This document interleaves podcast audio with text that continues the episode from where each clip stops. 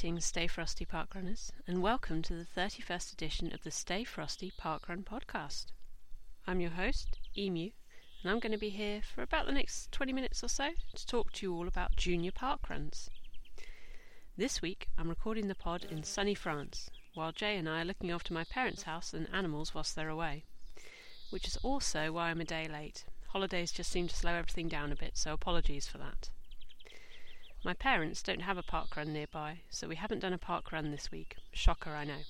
But they do have a rather nice cycle track down the road with markers to show every 500 metres that you progress. So I'll let you know how we got on with that at the end of the pod. I'll also be announcing my Star Park Runner of the Week, my featured park run, upcoming park run anniversaries, and how our nearest and dearest got on at their park runs today. As always, if you'd like to get in touch and share your parkrun stories, I'd love to hear from you. You can email on stayfrostyparkrun at gmail.com or you can get in touch via the Stay Frosty Facebook page.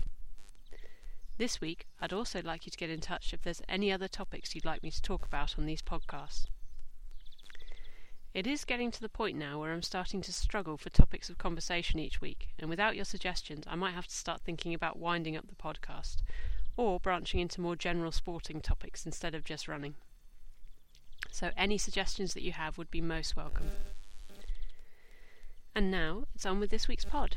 So, junior park runs. The first junior park run was started at Bushy Park on the 1st of April in 2010. It's a two kilometre event which is for children aged 4 to 14 years old. As with the 5k park runs, they are open to all, free, safe, and easy to take part in. As an adult, you can run with your child, but on completing the course, it's the child who collects the token and gets the park run time for the event, not the adult.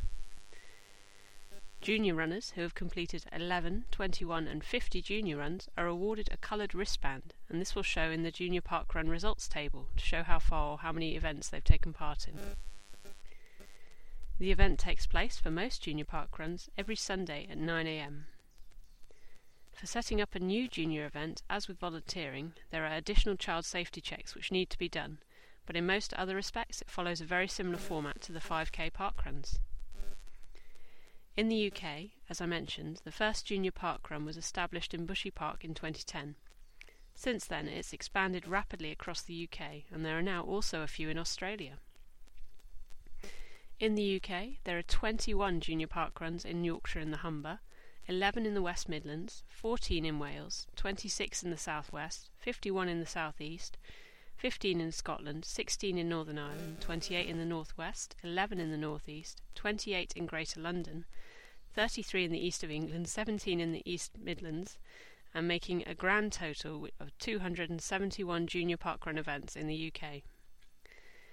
I think the junior events are a wonderful idea as a way of getting young people into running especially when many schools, like my own primary school, can, however un- unintentionally, make running a very unpleasant experience for children. It also helps having a good role model, either in the form of a parent who also enjoys running or another relative who can show how much joy running can bring without the need for over- overly competitive structures. As a child, I was also a good swimmer, but when our swimming club was taken over by a different company who wanted their children to compete, I lost interest. It's not that I don't enjoy competing. On the contrary, I'm probably too competitive when it comes to games and sports, but I like to compete on my own terms. It was the same when I was a child, and it's still the same today.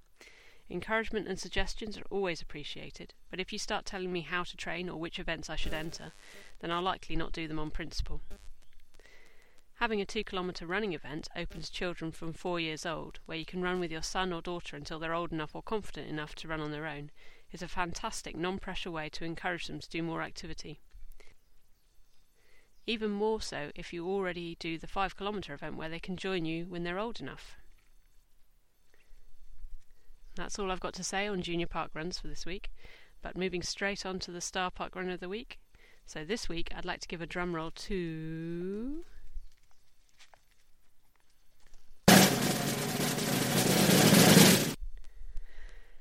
Sophia Lork. Sophia is in the junior women's 11 to 14 category, and this week she was the first finisher at Lloyd Junior Park Run in an amazing time of 7 minutes and 45 seconds, which not only gave her an age grading of 73.4%, but it was also a new PB time for her. Well done, Sophia. Fantastic achievement. If you know a park runner who has reached a milestone, achieved a new PB, or managed to complete their first park run without walking, I'd love to hear about it, and maybe they could be my next star park runner of the week. As this is the Junior Park Run special, I'm going to look at the first ever Junior Park Run event at Bushy Park. The event takes place in Bushy Park, and in the start is near the Diana Fountain, and then it runs towards Teddington Gate for one kilometre, keeping the line of the trees to the participants' left before turning around and running back, keeping the trees on your left again.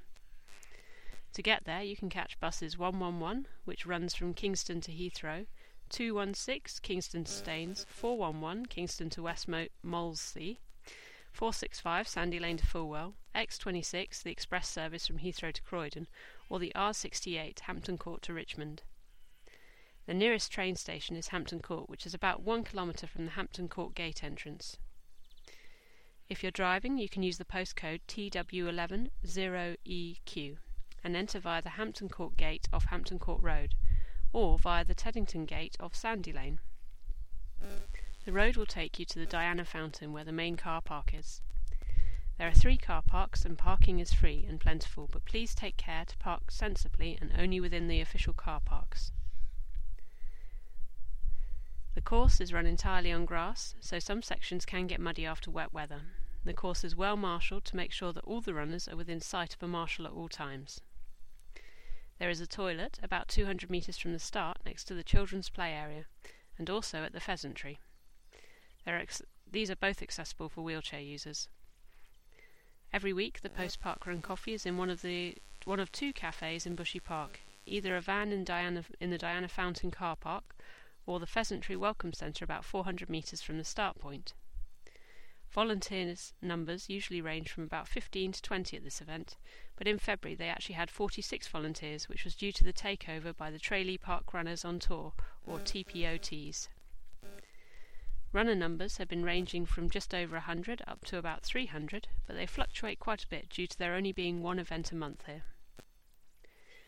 The start date for this event was the 1st of April in 2010, so this is their ninth anniversary this year, and so far there have been 104 events here. As the first Junior Parkrun event, this is something of an iconic event, more so given its once a month timetable. The fastest male runner here was James Beeks in an impressive 6 minutes and 17 seconds, and the fastest female was Kirsten Stillwell in 7.03, both far fast, faster than I can run 2 kilometres.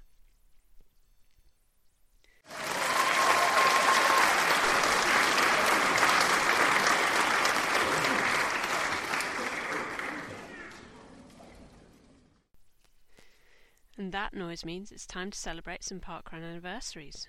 So there are a few parkrun anniversaries that are fast approaching, and without further ado, I'm going to start with the Fort William Parkrun and Felixstowe Parkrun, both of whom will be celebrating their first anniversaries, having started on the 7th of April in 2018. Guernsey Parkrun and Fareham Parkrun started on the 9th of April, which makes this year their third anniversaries. Both Wilmslow Parkrun and Lullingstone Parkrun have fourth anniversaries coming up after starting on the 11th of April in 2015. Beeston Park Run, Forest Rec Park Run, Basildon Park Run, and Park Park Run all started on the 5th of April 2014, making this their fifth year anniversaries. Celebrating a sixth anniversary is Porth Call Park Run, which started on the 6th of April in 2013. It's the seventh anniversary for Pymmes Park Run, which started on the 9th of April in 2011. And finally, for this week, it's Strathclyde Parkrun, who will be celebrating their impressive ninth anniversary after starting on the 10th of April in 2010. Congratulations to all parkruns with an upcoming anniversary.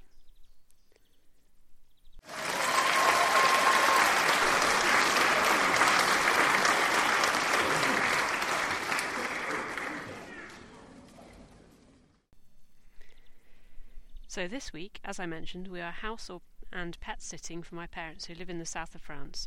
It's about 20 degrees and sunny at the moment with a bit of a breeze, making it feel a touch chillier than it is. We managed to get ourselves to the bike track this morning for about 10:30 a.m. French time, 9:30 a.m. English time. So a little late for our pseudo park run, but raring to go nonetheless. The The track is essentially flat with a slight incline as you run the outbound leg and slightly down as you head back. It was also deceptively warm. Parts of the track are shaded by trees, but by 10 am more than 50% of it is in the sun, and I'll be the first to admit that I am not accustomed to running in the full sun. However, we both started off quickly, in retrospect, maybe a little too quickly. I think we both had the same idea to start quick on the slightly uphill half and then relax, returning on the slightly downhill half, but it just felt really tough. With the sunshine, it quickly warmed up, and for me personally, I felt like I was struggling to get enough oxygen into my lungs. I pulled away from Jay slowly after the first kilometre, but after turning and passing him on the way back at the 2.5 mark, I slowed down a little, and I was sure he was going to catch up with me, but he was struggling the same as I was.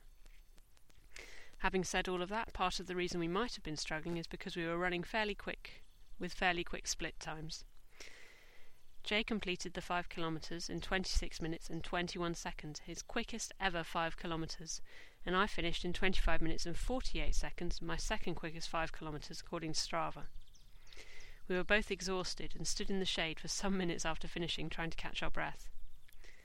In another part of the world, my parents took part in the Exeter Riverside Park Run today, along with 355 other participants. My dad completed his park run in a very impressive 28 minutes and 28 seconds, giving him an age graded percentage of 58.37%. And my mum, who has recently managed to run under 32 minutes on their local bike track, finished in an amazing 31 minutes and 45 seconds, giving her an even more impressive percentage of 61.99%. Well done, Mum and Dad, for your, both of your fastest ever park runs. My sister Nikki volunteered this week at Barking Park Run as a barcode scanner. Next week she's doing the Adidas one hour run with us, and she was going to volunteer next week, but apparently Barking were very short of volunteers this week, which is why she volunteered. Extra kudos, Nikki, for making sure that your local event could go ahead this week. And that about wraps it up for this week. I know this is going to be a short one. If you've enjoyed listening to this pod and my other podcasts, I would appreciate suggestions for future topics you'd like to hear me dissect in 20 minutes, as I'm starting to run a little low on ideas when it comes to running and parkrun. If you have an interesting story about your parkrun experiences, you can get in touch via the email stayfrostyparkrun at gmail.com or by leaving me a message on the Stay Frosty Facebook page. Now, I am recording this in the sun outside, which is why there's some nature noises, shall we say, going on around me. All that remains to be said is that I hope you've all had a very good parkrun this week. I hope you all have excellent working weeks. Stay frosty, parkrunners, and I'll see you all next week.